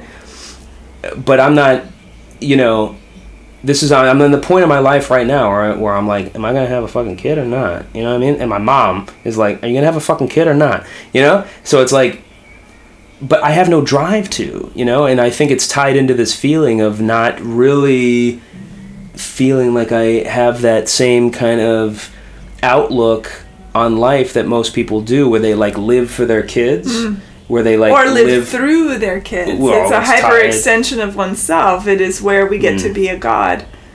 Mm, interesting. Yeah. We create a being, and yeah, I never thought about it like that. Maybe that's why I don't like it because I don't like having that much control over shit. It just doesn't feel right. You know, it doesn't feel I like I'm a collaborative person. You know what I mean? I guess you collaborate with one other person to have a kid, but not like, necessarily. But yeah, sure. You can. There are a lot of people that raise a child. Raise a child, sure, but you need something from somebody else physiologically to right. have it done. Right, right. You know, my mom raised me basically by herself, sure, yeah, yeah until my stepdad came along. But look at how the world treats children. Pretty shitty still. We have hmm. evolved so far, but we will never be an evolved species until we treat children and animals better. And I'm not saying I'm not a vegan. I eat animals, but uh, but I have a respect for the animals I eat. you know. Yeah. I, I think that as long as there is an abuse of power of those that are weak or weaker or the underdog or you know what have you we we will suffer as a as a race as a species my biggest um, my biggest response to that is um, the education thing. So like I I have a bit of a chip on my shoulder about um, going through a lot of tough times as a kid and like making it ha- making it work for myself. I was never given anything, and don't put me in a room of minorities and having that conversation with the way I look. But like it's true. I mean, I grew up in a lot of minority communities, and I go went through a lot of shitty fucking public schools, and I wasn't given any attention Technically, you're half Turkish. That makes you. I'm, a quarter, I'm a quarter Turkish. I, that you asked me before. Why? Why? Like I grab onto that shit. I, I, I mean, I lived my child. I mean, I went to the food bank. I was on the food line. I fucking, you know, my, my dad was a lunatic. Like, I, you know, I went through a lot of shit. And then my mom remarried my stepdad, and I was in a very affluent community, and I got fucking picked on by rich black kids and rich white kids. And, you know, I've lived all over the different That's corners of the universe. money supersedes race always. Yeah, it's the fucking money. But yeah, the problem... Economics yeah, always. And it always becomes this kind of, like, muddying, you know, muddies the discussion where it's like, yeah, we're fucking bad on the minorities, whatever. But, like, the, the community of minorities minorities live in that community and they haven't been able to get out of that one area that everybody's being oppressive to because the fuck there's no school that's good over there. That's right. And like if you can make the charter school pull more people from that place and move it over there, then maybe we're making some progress. It's economics. But it's yeah, it's it, it has nothing to do with the amount of melanin in someone's fucking skin. It has to do where they grow up. It just happens to be that all those people growing up over there are black or or, or Latino or whatever. I happen to be the kid who kind of came to that school because we were living in the cheapest fucking place in town because we had no money. Because when you're an out of work actor and your dad works at the airport, you live in Van Nuys. That's where you fucking live. So I experienced all different corners and all different, you know, ways of t- t- people, you know? And I think, number one, it makes me tremendously informed as to like who people are in this country and, and and it, it gives me empathy for, for, for people generally. And then it also I, I have to say it gives me a little bit of a chip on my shoulder because i had to work very hard to get to where i am. I wasn't given anything. I mean, the only the only entity that has given me anything is the military, is the government for for for what for six years of my life. Yeah, I get know? that, but uh, there's also the argument that because you don't have a lot of melanin in your skin, that you still have a leg up, even though you didn't. I'm sure that. So you know what I mean? Like I'll that- Give you, that I'll, give you, I'll give you an example. I get out of speeding tickets. I never have to think that my life is in danger when I get pulled over. Yeah, there's all kinds of little things like Sure. that where of course I, I, I don't I don't have to deal with something because I'm white, right? Being a white veteran is like you know, it's like yeah, it's like fucking come on. Like cops aren't to do anything to me, you know what I mean? So it's like yes, there's definitely things like that. But when it comes to like where I've gotten uh, the only the only like leg up that I that I've been given is is that I'm I'm a vet. You know what I'm saying? And I'm really proud and and and happy that I made that decision to be a veteran because it almost gives me minority status. I mean, in a way, it does. In a way, it, it technically does. You know, but like to to cut myself out from the rest of the vanilla ass white dudes in America, you know, and not to say that I'm vanilla, but but you know, like like to just set myself apart for that's to to to allow someone to say, oh well, let's okay, let's give this person a little more of a shot be- because he's done this, you know, or because he's he or she is different than other people, or because maybe he or she had a tougher time uh, going get- getting to where they got you know? Uh, when you look at this is the thing for me when you look at me or you you look at me on the surface you don't know that I've had a really tough time that, that it's it's a flip side thing right where like being white nobody ever fucking talks about this but like being white and having a tougher childhood and scraping and fucking not having a good education, having to go through 13 schools before high school, and having a dad who's got drug and alcohol problems, and having these things. Nobody's gonna say, you know, no, nobody's gonna look at me and look at my skin color, or look at my my race, and and say he's had that those things, you know. Um, and you know, at the end of the day, it's fair. At the end of the day, it's fair because I don't want someone to to hand give me a handout for something like that. I'm but you, fine with but them. you will always have a leg up because of how you present. Take econ- nobody knows the economic level of anyone at first glance unless they're presenting like uh, you know yeah. They're a hobo. Or yeah or like like I was, They're not I was wearing waiting I was like are hobos like can you say hobos still I don't even know but uh Home. Uh, Unho- unhoused, Unhoused. person. But uh, to me, a hobo is like the guy from the 1930s with the little Yeah, stick and yeah. the sack. I don't, you know, probably that's a what Navy vet. Yeah, exactly. um, it is an interesting conversation, but you know, it it comes down to much of of the issues in this country. We have a caste system in this country, and anyone that denies that isn't paying attention. And that's as you know, I'm a capitalist. Sure, of course I am. Do I want to make some money and have a roof over my head and be able to eat and have insurance and you know all that kind of stuff? Hmm. Yeah. Am I part of a system? Yeah. Is that system broken as fuck? Yes, absolutely. yeah. It was interesting. I think I think it's. I mean, I can tell you from going to school in L.A. in New York City, in New Jersey, in Wilmington, North Carolina, in Chapel Hill, North Carolina, in Boca Raton, Florida, Toronto, Canada, and Chicago, that the public school system in this country is the root of the problem Oh, it's terrible. Not enough of our, of our of our tax dollars go to I think that's intentional. I have a whole thing about that too. We could talk for hours about all this stuff. it's not they don't have the lobbyists you know it's like i mean It's also much easier to control a populace who's not very bright or who's not been educated, yeah you know. And I don't think that's I don't think that's crazy to think that the powers that be are like, hmm, you know, how do we control things it's a a, little, little, bit better? it's a little crazy i'm not saying it's, wrong It's but a little like- conspiracy theorist, Yeah. of course, but I, I think it's because Look, I mean, I'm a product of public school education. It sucked. I hated it, and uh, it's broken. But here's the thing, too. Public school, in all of those places but one, there was one standout that was different than the rest, and that was Bergen County, New Jersey, because the taxes are insane, and they've done something to make sure that that's. I mean, that when I graduated. I told you I had to join the Navy because I wasn't getting into NYU. But that same year, like three kids out of my graduating class went to Harvard. I have an ex who was is from New Jersey, and the education that he received in public school These were public schools, yeah.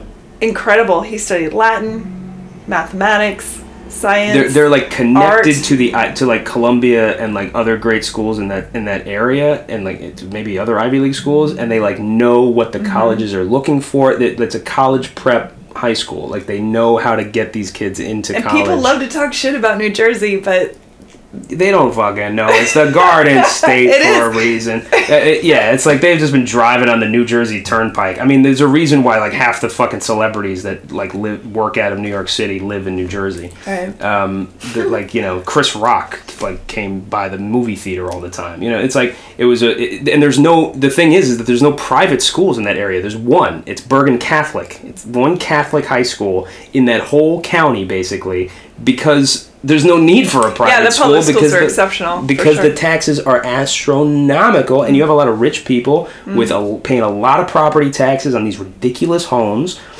and then you know i mean it it's the money i mean it's all about the money right like that's that's where that's what it comes Economics. down to. I'll But- always say it's economics. but the problem with that is that chris rock and three other families were o- the the only three f- black families in the community Right. you know so like eh, all of the rest of them are in Hackensack and in Trenton and in Newark, you know, where the schools are terrible. And then they're just going to stay there because the mm-hmm. schools are terrible, so they're not going to get into a good school. Mm-hmm. And like, you know, they're going to join the military and maybe maybe break out, right? And like go I mean, I I went to Columbia not because I was I finally got it into a system of that high school because I was still reeling from you know I think undiagnosed ADHD to tell you the truth for my entire childhood. But like I finally I, I think I joined the Navy because I just saw it as the best option for me and that's where I actually was able to grow and like get to a place where like you know I was able to get into Columbia and NYU and and and really kind of meet my potential Yeah. but it wouldn't it wouldn't have happened without the Navy Well, let's talk about We Are the Mighty. How Sure. did that come to be in your life? So I graduated NYU in 2013, and I oddly enough like I was like working in the- as a like a coordinator for a commercial director and these other random things, and I oddly enough started teaching acting at NYU. I like was producing and directing and like teaching editing to actors and doing this like you know holistic filmmaking thing for these NYU acting students at this place called Stonestreet, which is a is a studio. Is one of the studios that they send their their senior year drama students to. So funny little aside is that like I had to I was 25 years old or something and I had I was literally the guy on the tr- the name on the transcript of these NYU students. I had to give them grades, which was bizarre. I was like, what the fuck, Professor Augie? Like it's like so strange. I didn't really like it. it didn't feel right for me. So, but like in while I was at Stonestreet, like teaching, um, I met a guy named David Gale, who is a Hollywood producer who ran MTV Films for 20 years, uh, produced Election and all the Jackass movies and Beavis and Butthead and all you know all these these MTV film films movies, and he left MTV and was inspired by this thing that Zach Galifianakis was doing, where he was like teaching comedy to veterans. David is not a vet, but his dad was was in World War II, um, and and he was like, "This is an interesting thing." Like he was inspired by this thing that Galifianakis was doing, and he saw some kind of zeitgeist coming. And David's great about this. He he sees he sees like trends. You know, he did the same thing with election and and you know the movie election and he would see like how something's going to actually be popular before it's popular uh, david tells this great story about uh, getting the the Twilight script, and he loved it, and he pitched it to Van Toffler, the president of MTV, and all the people at MTV Films, and they passed on it. They passed on Twilight. He loves telling that story because then Twilight becomes this huge, insane franchise.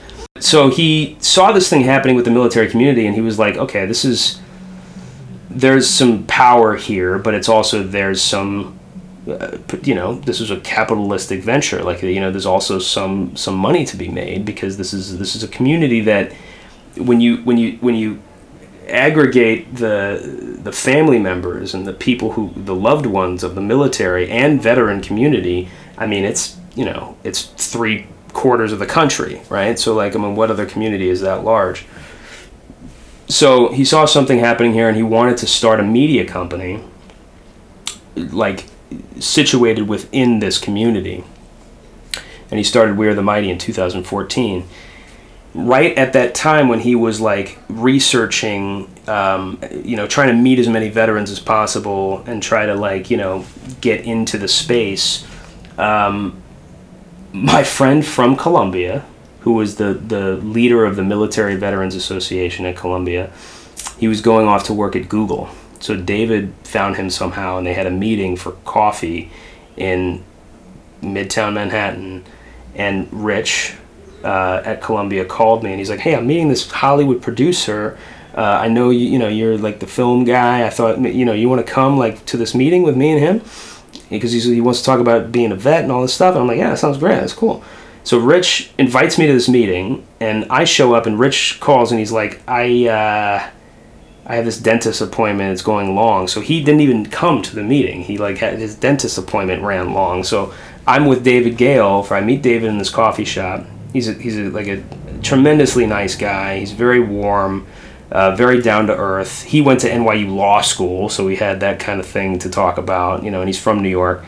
So we spent like three hours just kind of getting to know each other in that coffee shop. Long story short, uh, cut to a, a, couple months later, and he calls me and he's like, "You should come to We Are the Mighty. You should come help us start this business." Um, Explain what We Are the Mighty is. Yeah, so We Are the Mighty is a is a media brand for and about the military community. So uh, it's a website we have a social media following of a couple million people.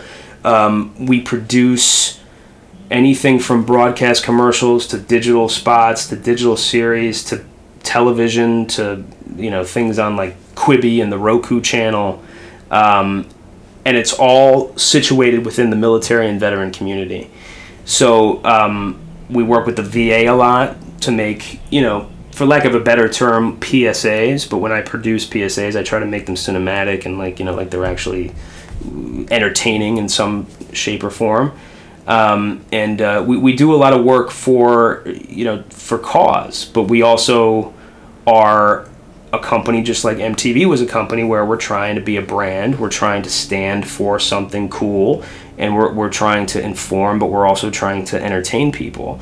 Um, so it's a it's a cool place to work. It's a, it's a cool intersection of my film and performance and, and storytelling background with the military background, and you know our offices underneath the Hollywood sign in Hollywood. So we kind of call ourselves the cross section of the military community and the Hollywood community. Ever ever so often, we'll actually consult with bigger Hollywood movies or TV shows, like we did it with. Um, uh, we did it for Thank You for Your Service, which was a movie with Miles Teller. We, we like consulted on the script and on the authenticity of what they were doing. Did you work with Maverick? We did. So most of what we do uh, at We Are the Mighty with the military movies is marketing. So once the movie comes out, we help them build a build a marketing plan. Sometimes we produce content, video content. We'll put articles on the website. That movie was so good. It was good. It was better than I thought it was gonna be. I loved it. But for Maverick, we we set up a screening on the Intrepid uh, um, aircraft carrier. It's a defunct museum aircraft carrier in New York City. We set up a screening for like 300 vets and and people in the community to come watch. Uh, Top Gun Maverick before it came out, and you know we film it and do. We did a couple of different video ideas uh, for that event. You know, we're at the premiere. We do a couple of little pieces at the premiere, the red carpet, all that stuff. Uh, one of our guys, Ryland's dad, was worked on the original Top Gun with Tom Cruise, so that was a nice little like connection that they had talking about that. You know, it's little things like that to like connect a movie that has authenticity that you know we're if there's a usually these days Hollywood's pretty good about making movies that are authentic about the military community. It used to be where like you know it's just ridiculous like they were just using they didn't do any research they didn't have a military like now you have to have a military advisor on set sometimes even in the writers room like they they you know a good filmmaker good producers are going to want to make sure it's authentic to whatever story they're telling they want just like you know these days at least How much of the of We Are the Mighty works with the military to?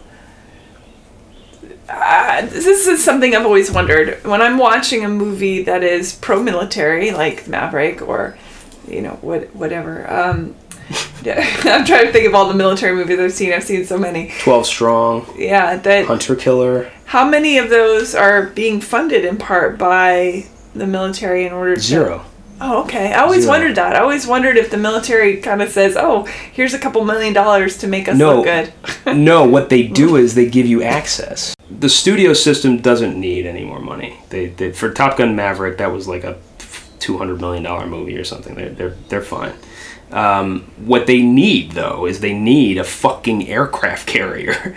You can't build one. I, you know, it's cost like thirteen billion dollars to build an aircraft carrier. So like it's like you know It's all access. it's about access. So like it- what they will give you is access to the aircraft carrier and take money from you, but not at a prohibitive rate, right? So like they'll they'll take a fee, which is like pretty like pretty easy to, to, to pay for, but at the end of the day, it's really about the access that they give you, and they're only going to give you the access if they believe in what you're doing. So what what happens here, and I've been through this process as- as a producer myself, is that you have to submit your project to the Hollywood Public Affairs Office of whatever for Top Gun it was the Navy for whatever branch every branch has a Hollywood Public Affairs Office and if you I mean technically they they try to tell you that you're you're you're supposed to like you're you're required to do this if you have something that's going on television or in the movies or mm-hmm. something that's to the to, to the broad audience that is that is about something in the military you're like supposed to to, to put it through them and they're supposed to approve it or deny it. No matter what. No matter what Oh, interesting. I mean obviously you can do whatever you want What about the last Starfighter? I didn't see that one I wonder if the, that's from the '80s, I think, and it's about fighting battles in space. I wonder if Space Force would now be like, "You better." they're gonna retroactive the fucking but but uh certainly if you want any access or you want any support from the military itself or like you know most of my career for the past 10 years has been documentary so obviously i need support so we made a we made a show about army boot camp so obviously we needed to be there we needed to be embedded with them we needed to be you know we're not journalists we're not we're, we're not like we don't have that kind of uh um, the the card that we can pull that says you have to. We're journalists. You have to let us show what this is. It's journalistic uh, uh, access. We're not that. We're making we're making stuff for profit. We're making creative stuff here. So what the military does to to check the you know checks and balances that they do is they, they want to know you know that you're telling a story that's in service to what their what their uh, their messaging is uh, that you're not you know trying to do some kind of like gotcha thing against the military and and show them in a bad light uh, and that it serves their their mission in some way uh, and one of the it's funny one of the check boxes one of the requirements is that it is going to have big distribution. So they're not going to support anybody. They're, they're only going to support the things that i mean i got i've gotten denied plenty of times because stuff is going to digital stuff is going to like app based kind of like you know uh, videos that, that you're watching on your phone That's not big enough for them. it's not. It's not. They, they need they need like they're too busy dealing with the Top Gun Mavericks and the Michael Bay movies and the you know the stuff where they're you know. But what they do is once they once they know that they're going to get a lot of. I mean, Top Gun Maverick is a perfect example of why the, the Navy Hollywood office exists. What the, how why they exist. Why there is a whole you know command of people that are paid every mm-hmm. day to do the job that they do is because when a Top Gun Maverick movie comes out, it's a fucking huge recruiting video. Absolutely. I mean, it's like so, so- I mean, we did a video No-brainer. ourselves. I was ready to join, That's, join up. that's it. So one of the videos, one of the videos we got paid by Paramount to make for marketing Top Gun Maverick was a little mini documentary about this guy. We sent him to the, the screening, the, the screening that we put on in New York on the Intrepid. He's from Oregon or something, but he joined the Navy because of the original Top Gun. Mm. That's why he did it, and he mm-hmm. tells us that story. And he's like watching the movie, and he's touring all the all the planes on the. It's like it's a thing, you know. So that that's a big that's a big thing. So no, they don't. The, the the military doesn't pay the studios to do this stuff, but the stu- it's more of the other way around. The studios need stuff from the military, mm.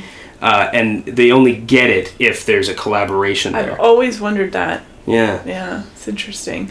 So I perused wearethemighty.com. It's it's a cool site. I, I liked all well, I liked it because I'm I like learning about history. There's a lot of historical stuff Mm-hmm. Yeah. in there that I thought was fascinating. Uh, it seems like it also doesn't take itself too seriously don't. because there's a lot of funny stuff in there. We The don't. We're sort of like I, I sort of say sometimes the webs the website is sort of separate from what I do because there's not a lot of video on the website. Um, a lot of our video goes to YouTube or goes to Facebook or goes to TV or goes to somewhere else. But but um, the website is I like the website because it is uh, irreverent. You know, we're not po- political. We're not you know we're not trying to, to tell like the the hardcore stories of what's going on right now and like this is fucked up. Check this out. It's like we were in the military. We're serving people that are interested in this community, and that's who we are. I mean, if you're going to be, you know, the biggest thing about guys who are in combat or who have had to go through the, the shittiest part of, of, of this of this life is that you make jokes, man.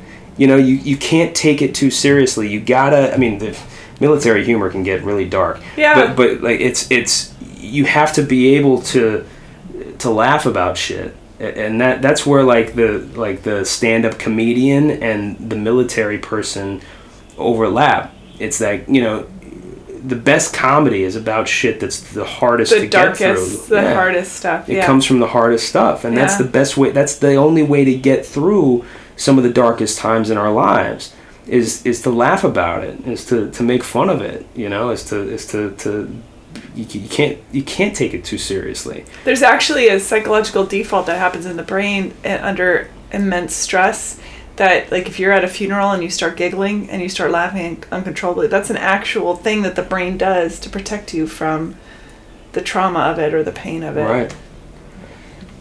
Right. We have to remember to laugh, Absolutely. you know, because there's a, there's a lot of fucked up shit in the world, you know, and and if you just if you just kind of like if you're concerning yourself with all that fucked up shit on face on its face value and you're not making a joke out of it or you're, you're not kind of laughing at all you know la- the letting it absurdity of it all. Yeah. La- yeah, or, or like you know, just kind of remembering to laugh about it, remembering to, to laugh. Then you can get caught up in just being caught up in pain your whole life, and that's no way to live. Yeah, I agree. You know, Augie, how can people find you and find? Oh, we've talked about wearethemighty.com, but how can people find you?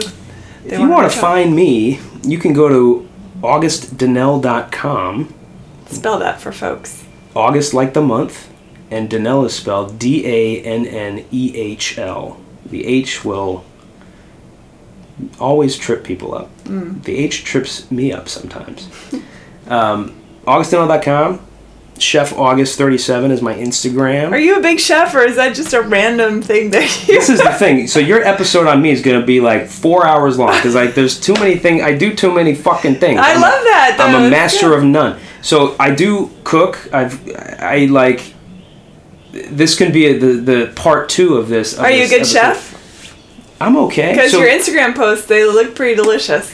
So the, I mean, the Food Network thought I was good enough to to compete as one of the ten best home cooks in the country. So that was like a top chef, basically for for for home cooks was that show.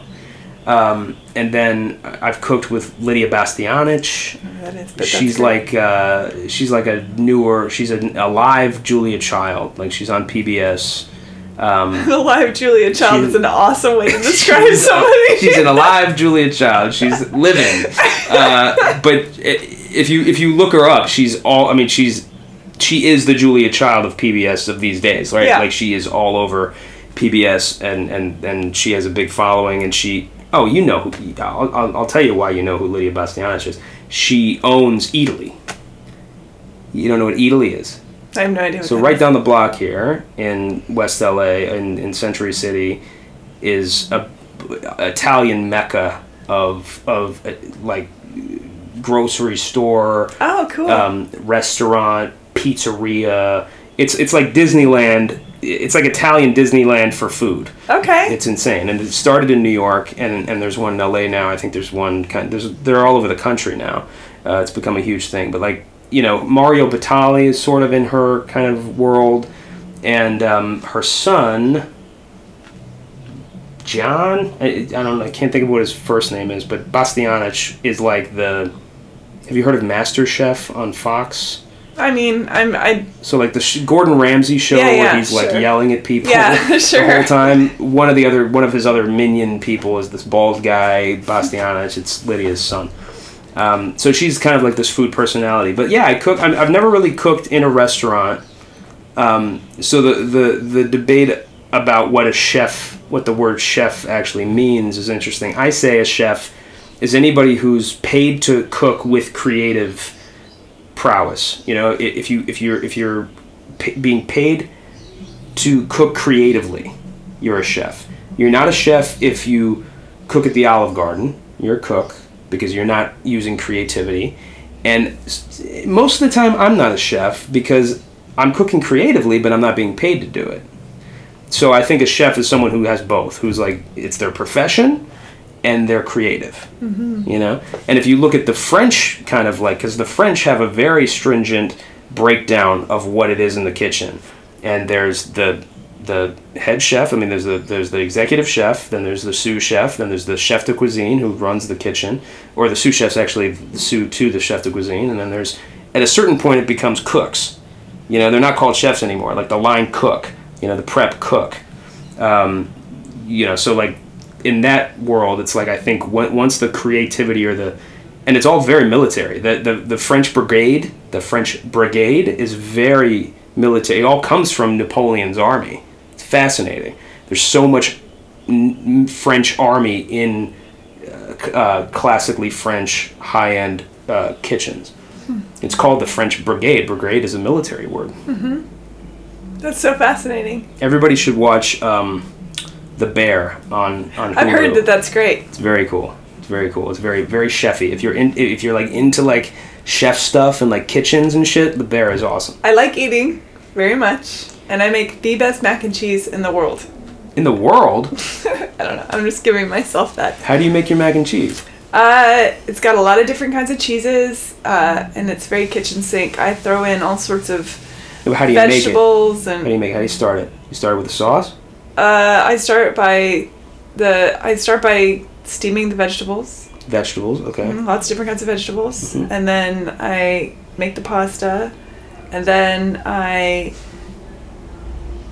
add in tons of di- like three or four different kinds of cheese, depending on who. What do you What do you do? You make a Do you make a cheese sauce? Or you just I do. add I, shredded I, cheese to I'm adding pasta? different kinds of cheese, cheeses. Yeah, Okay. I have all different kinds of cheeses, and then depending on who's eating and what their dietary restrictions But there's are. no butter. There's no milk. There's no Uh, There's flour. butter. Uh, I use I use oat milk, which I know probably horrifies people, but Mm. I don't usually have Never regular milk. Um, But you don't make a roux. You don't make a roux and then add it. I mean, kind of a little bit, I Okay. guess, because of uh, so the pasta, then the butter, and then I add uh, spices, and then I start with the different kinds of cheeses. I generally add. Nobody wants to hear all this. I generally You're add. edit it, right? Uh, yeah, I generally add. Um, Just cut. Like, how do you make your macaroni and cheese? Cut to the next thing. I add sour cream and I do Sour cream, okay. Yeah, I have Alright. uh, jalapeno juice. I do some balsamic in there. Jesus. I mean, it's Balsamic and jalapeno juice. so good. Okay. It's so good. Um, and Alright. if if I feel really fancy, I might bake it with um, breadcrumbs. I'm celiac, so I have to, Mm. you know, accommodate that. But anyway, blah blah blah. All right, so we are the mighty.com, your Instagram, your Chef August website, 37. chef 37, chef, Chef August 37. 37 on Instagram, uh, your own website, AugustDannehl.com. anything else? Any other ways to find you? I mean, there's plenty of other ways, but they're less sexy. Like you can find me on LinkedIn. Ooh, You can sexy. Fi- find me on Facebook. you can find me on. Uh, that might be. so you're kind of all over the place. I'll put links for everything. sure. Augie, this has been a great conversation. I think. I, hey, this has been awesome. I've really enjoyed it, and I appreciate that you're willing to go in all the different tangents with me. Um, That's how I live my life. we covered a lot of subjects that I find quite fascinating history, military, uh, veteran affairs, uh, all this stuff. Macaroni and cheese. Macaroni and cheese. We So didn't, none even talk, we, we didn't even go down the Broadway route. We didn't go down like there's all yeah, kinds you've of had other a, routes. quite a life, for sure. Yeah, it's it's I I really consider myself a Renaissance man. Like I, I, I and I I really value that. I, I love to be able to live in the different worlds of Broadway and Hollywood and the military and professional kitchens and, and television cooking. Like it's everything's got its own kind of little flavor, you know? And uh, Do you have a favorite Broadway show? Hamilton. Hamilton's I- I mean, so Ha- good. Hamilton is next level. I, My I've- best I've- friend Ellen took me to see that in Tennessee, in Nashville, Hmm. and I cried. It was so good. It, it's it's next level shit. Like Yeah. like I my my stepbrother was in it. He was King George.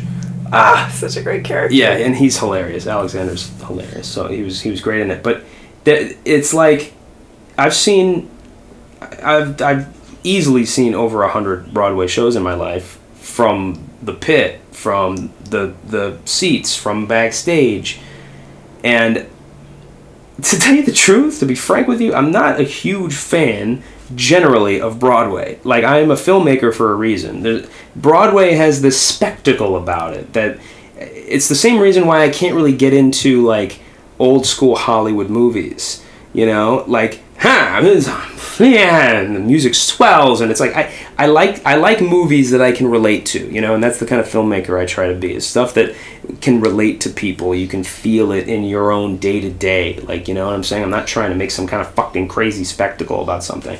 Um, I love Evita, even though it's a spectacle because of I mean Andrew Lloyd Webber music is, is great. It, it's kind of rocky. You know, it's like it, it, you can feel the the rhythm. Uh, also, I'm biased because my mom was Evita, but like you know, it, it's it, Broadway musicals for the most part. It's just not. I'm not really in it. I've spent my life in them. It's not something that You can just You say know. Cats is your favorite. Cat's the worst. but but Hamilton, you know, he's able to do something, and he did. He does it with um with In the Heights too. Lin is able to do something that is it's next level. I mean, he he's able to. He's a genius. He- like he, I know people throw that word around. But yeah, he's he, no, he's he's something else. He's, he's a something else. Genius. He's yeah. he's not good as an actor. he's not he's not he doesn't have a very good voice, but he is an amazing visionary, right? Because he's not only doing something new, which is he's certainly doing something new um, to the nth degree, but he's paying homage to Sondheim. He's paying homage to Hammerstein. He's paying homage to, to, to the to the people who, who've come before him while still doing something so novel and something so uh, um, next level. It's something that's so kind of like uh, new, but still couching it here and there. This is why my, my mom and my stepdad called me after they saw um, the show very early on before it even got really much much press. I mean, they might have saw it at at the um, uh, Shakespeare in the Park. They might have seen it when they were still doing it at the at the public. But but they were like jazzed up about it. And and my mom and stepdad don't. They're not hip hop people. They're not like you know they, they they couldn't name you a Tupac song. You know what I mean? But they were so inspired by it because it, it, it grabbed them because it was so important and so good, but it was also they loved the fact, and um, Paul was a very very I mean Paul and Steve Stephen Sondheim were, were you know they were very close friends, um, and you know very serious about the music, very serious about the the format of everything. You know, Uh, my stepdad wouldn't be the first person. 85 years old, he wouldn't be the first person to be like, oh yeah, rap in a, in a musical. That sounds great. You know, it's like he's kind of a traditionalist. So the fact that he was he was inspired by it is a big deal, and it was because it wasn't just someone going out. It, wa- it wasn't as good as as good as um, uh, Book of Mormon is. It's great. It's still just kind of like we're doing our own thing. What Lin is able to do is he's able to do something with with that's fresh and what's interesting and di- so different, but still has tenants from uh, old school Broadway, which does have very kind of stringent things, just like a French Kitchen. It has like these these these kind of tenants that we want in a in a, in a traditional Broadway show, and he was able to keep that kind of shit. And I think that's why it really grabbed people like my mom and my dad, and obviously so many other people who don't even don't even go to Broadway shows half the time. You know? Yeah, I really uh, struck a chord. Absolutely. It's funny because I've been watching some old school sitcoms, and Mm. he shows up in a lot of these sitcoms as little bit characters. And every once in a while, Lin. And every An once, old sitcom? yeah, like in uh, like How I Met Your Mother, or Oh, I never knew he was yeah, acting in that shit. Yeah, yeah, or um, uh, Modern Family, or you know, in these little characters. But it was funny because in How I Met Your Mother, he uh, actually there's a whole episode of him doing this sort of freestyle rap, and I thought, God, isn't that interesting? Yeah. Nobody knew who that guy was going to become Right. and what he was going to create, but here he was dipping his toe in his possibilities, Right. and it was so it was neat to see that reflecting back on history of this guy who's like, I'm I'm gonna do something that's gonna blow all of you away in Yeah. such a humongous way.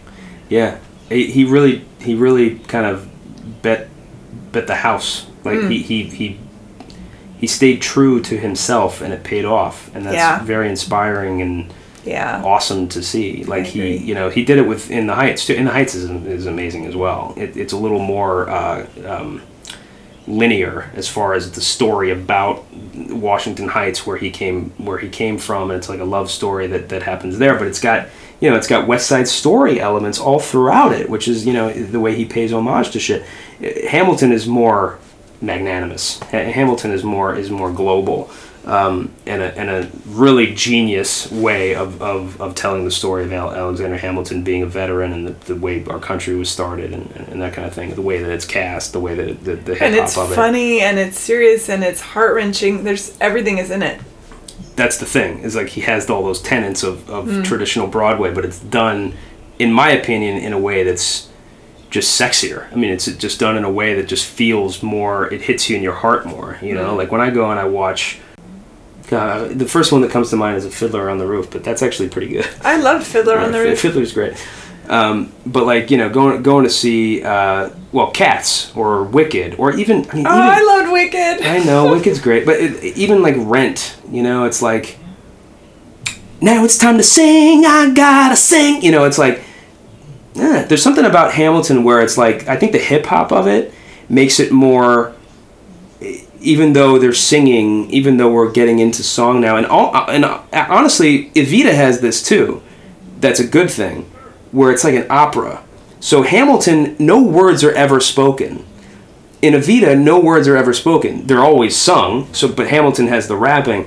But that I think that helps it because when you're talking in a scene, and we're having a scene that's dialogue, and we're and we're just talking, and then all of a sudden, I start singing now. You know, it's like it doesn't feel real. Like I'm, I, I can't follow that. You know, people love it, but like I am like. The idea is your emotions are so big in what's happening in the scene that you have to start singing. But it's like I don't do that in reality. Which I wish happened. You know what I mean? So desperately. I'm either singing the whole time or I'm I start to rap, which like you know like that might happen in reality. You know, it's just about what you can relate to, what feels real. in a perfect world, I'll wake up and everyone is singing everything. Hey, I would probably live in that world. But until then, I'm just gonna I'm just, I'm just gonna watch Hamilton. yeah, it's great. Augie, thank you. Thank, you. Thank you for listening, everyone, and for hanging in there. I know this is a long one, but my God, so worth it. Thanks everybody. Good night. Bye. Rate, review, subscribe, follow Hey Human Podcast on iTunes, Spotify, or wherever you get your podcasts. Thanks. Bye.